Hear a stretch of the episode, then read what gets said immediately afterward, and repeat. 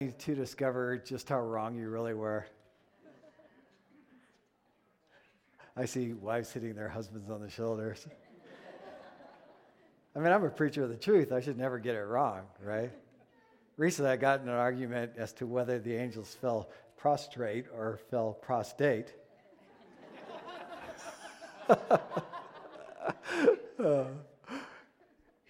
have you ever thought you were in control of a situation only to discover just how out of control things really were? Try remodeling a room, expecting someone to show up to do some work. Life gets really out of control. I mean, Caesar Augustus in the Christmas story that was just read really thought he was in control. In verse 1, he issues a decree. By verse 3, everybody's moving. And by verse 4, that included Joseph and Mary. It would kind of give the impression that the person in charge that day, the person who has it right, and the person who's in control is Caesar. He utters a word, and things began to happen. But to think Caesar was the one calling the shots that night would be wrong. It would be to miss it.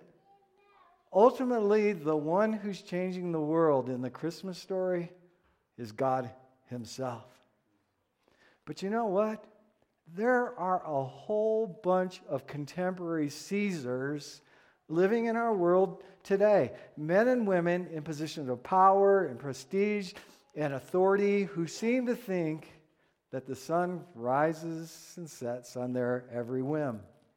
Tide goes in and out at their beckoning call. But let's get really honest now. It's very easy for each of us to become a Caesar unto ourselves. you don't have to live in the White House. Doesn't matter if your title says chief executive officer. Doesn't matter if you dig your heels in and say, I'm the master of my fate, the captain of my soul. It just doesn't matter. To all us Caesars out there, God wants us to know you're not the one in charge. Human claims, human demands really never changed anything in a truly significant way. But God's love demonstrated through Christ of Christmas really makes the difference, really changes things. And so, as I studied the text that was just read uh, to you from Luke chapter 2, I saw three things there. I saw a power shift, I saw a purpose shift, and then I saw a point worth pondering. Let's just take a few minutes and look at these t- together. First, a power shift love changing the world.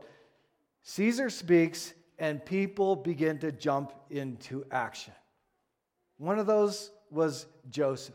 By an apparent whim of his ruler, he's suddenly forced to travel a great distance with a very pregnant fiance. And, and, who can blame him? I mean, everybody's jumping. They knew the consequences of disobeying such a ruler. They couldn't do that. The decree would have read something like this Glory to Caesar in the highest, and peace to those on whom his favor rests, but trouble to those it doesn't. Huh. But that's not the way the historical record reflects it. It's not what we saw here. Caesar thought he was the one who had it so right. Caesar thought he was the one who was so in control, but how's it read? Glory to God in the highest, and on earth peace to men on whom his favor rests. Check it out. That's the way it's there. Ultimately, it has nothing to do with Caesar because the real king in this story is a tiny baby born in a barn, placed in a manger in a very specific place that God just happened to name 700 years previous. A very obscure little town called Bethlehem. Caesar. He thought he was wielding his power that, that night, but the real display of power was being shown to common shepherds who were out late tending to their sheep. So while Caesar's raising his staff over his mighty Roman Empire, God is overshadowing him with true power, power that would spread across the universe and into eternity. So, to all of us 21st centuries who think we've got it figured out, who think we're the ones in control, we need to hear God overpowers it all. He's the one in control. And that's truly a good thing. The question is are we fighting him or are we following him? Because ultimately, each of our little insignificant kingdoms come, come crumbling down. Only he can offer that which will last. And it begins with his love, demonstrated by the gift of his son that we see in this Christmas story, that results in freedom from the clutches of sin and death and the way it messes life up. And then by experiencing him, launches us into life as he intended it. It's a power shift. God's love is what's changing the world, and it's happening this night in a very significant and lasting way. He does it one life at a time as each of us puts our trust in Him. How do I know this? Well, consider this. As powerful as Caesar was, it's Mary, this powerless young woman, forced on a difficult pilgrimage, carrying the Messiah in her womb, who wins the lead role in the story. And today, people everywhere name their daughters Mary and their dogs Caesar.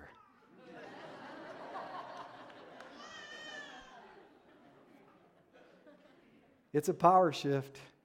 It's love changing the world as we allow Jesus to have his proper place in our lives. But it's also a, a, purpose shift that's changing the world. Caesar thought that he had the ultimate purpose. I mean, look at it. I mean, surely he's doing that which will last at least for a while. His empire is, is growing. He needed to count his people because it was his privilege to, to draw more tax, taxes from them. No doubt the people who worked for him were very proud as well. What a great role they had. They're building a mighty empire, they're conquering the world. But they're not the ones highlighted in Luke chapter 2. Again, it takes us right back to the insignificant shepherds. And after meeting Jesus firsthand, Luke tells us they returned. What did they return to? They returned to their menial jobs to the day by day humdrum, tending sheep. But hear this now. After meeting Jesus, their work will no longer define them. They suddenly have a greater purpose. Now they would become instruments of God's glory. It says they return glorifying and praising God. Their greater purpose is now they're representing the only kingdom that really matters because of what Jesus Christ did for them and through their story as they tell it to others, others' lives being changed as well.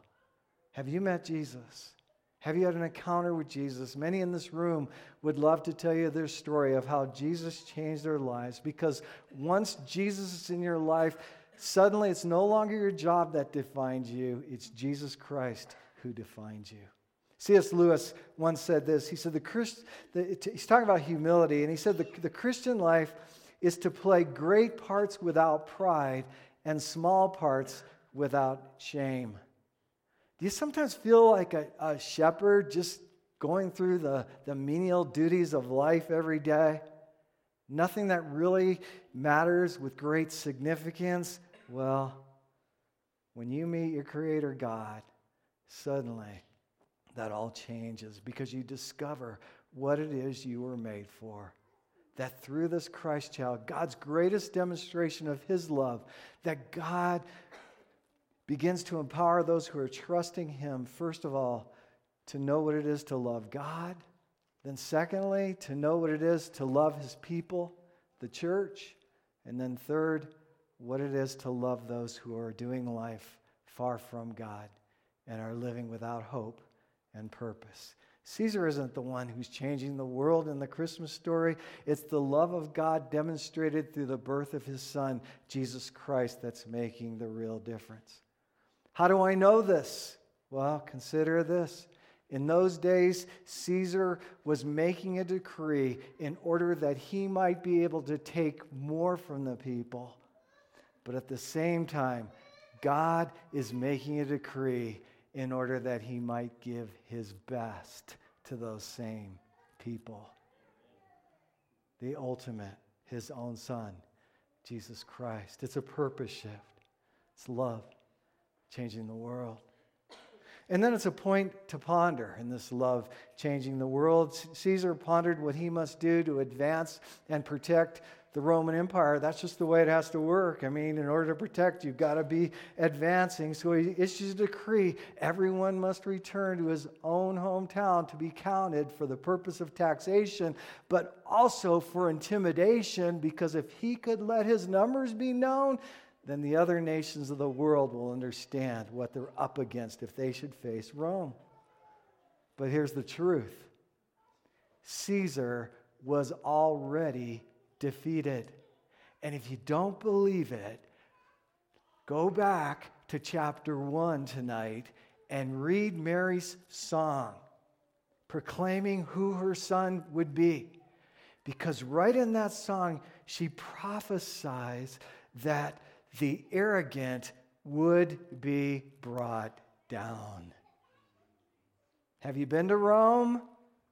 Have you seen the ruins? I have. I've walked through them, and they are there as a statement to anyone who will see it that pride and self centered purpose always comes crumbling down.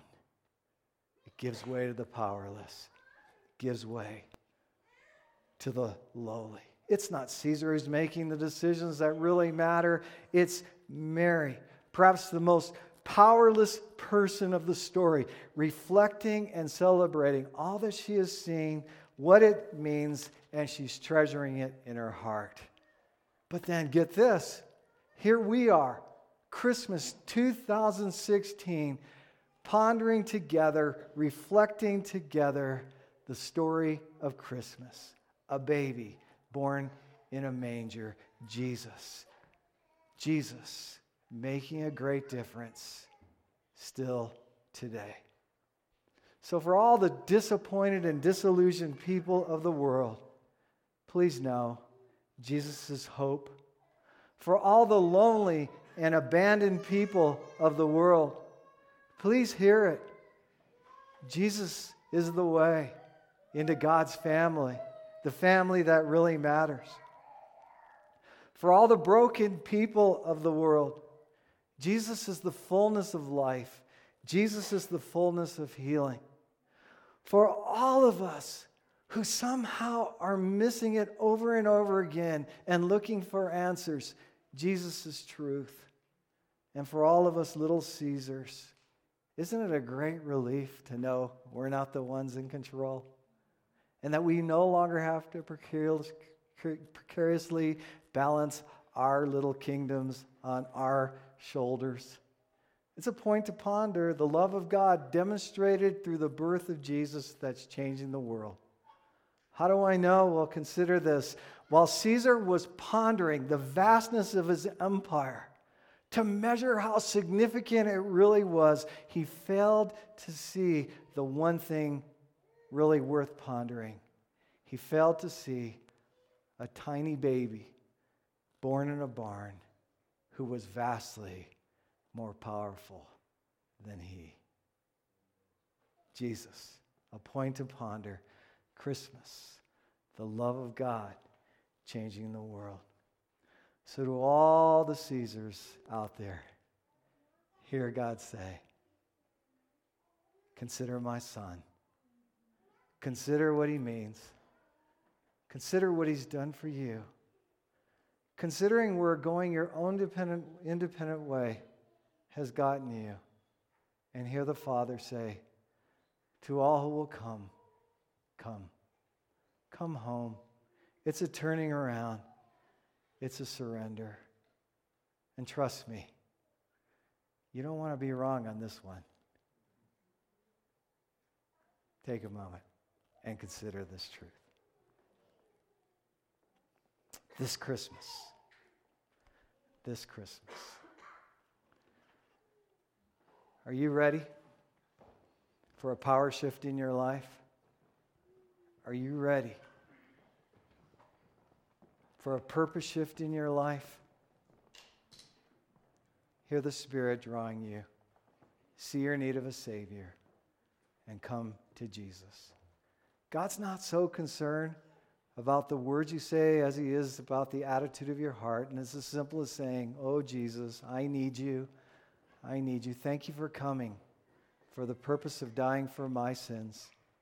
I recognize I've been going my own independent way, but tonight on this Christmas, 2016, I'm turning around and I'm coming home. I want you to be the one in charge of my life. I give you my life, Lord. I give you my life. Thank you for your promise to come into my life if I would come to that place of turning. And I come. In Jesus' name, amen.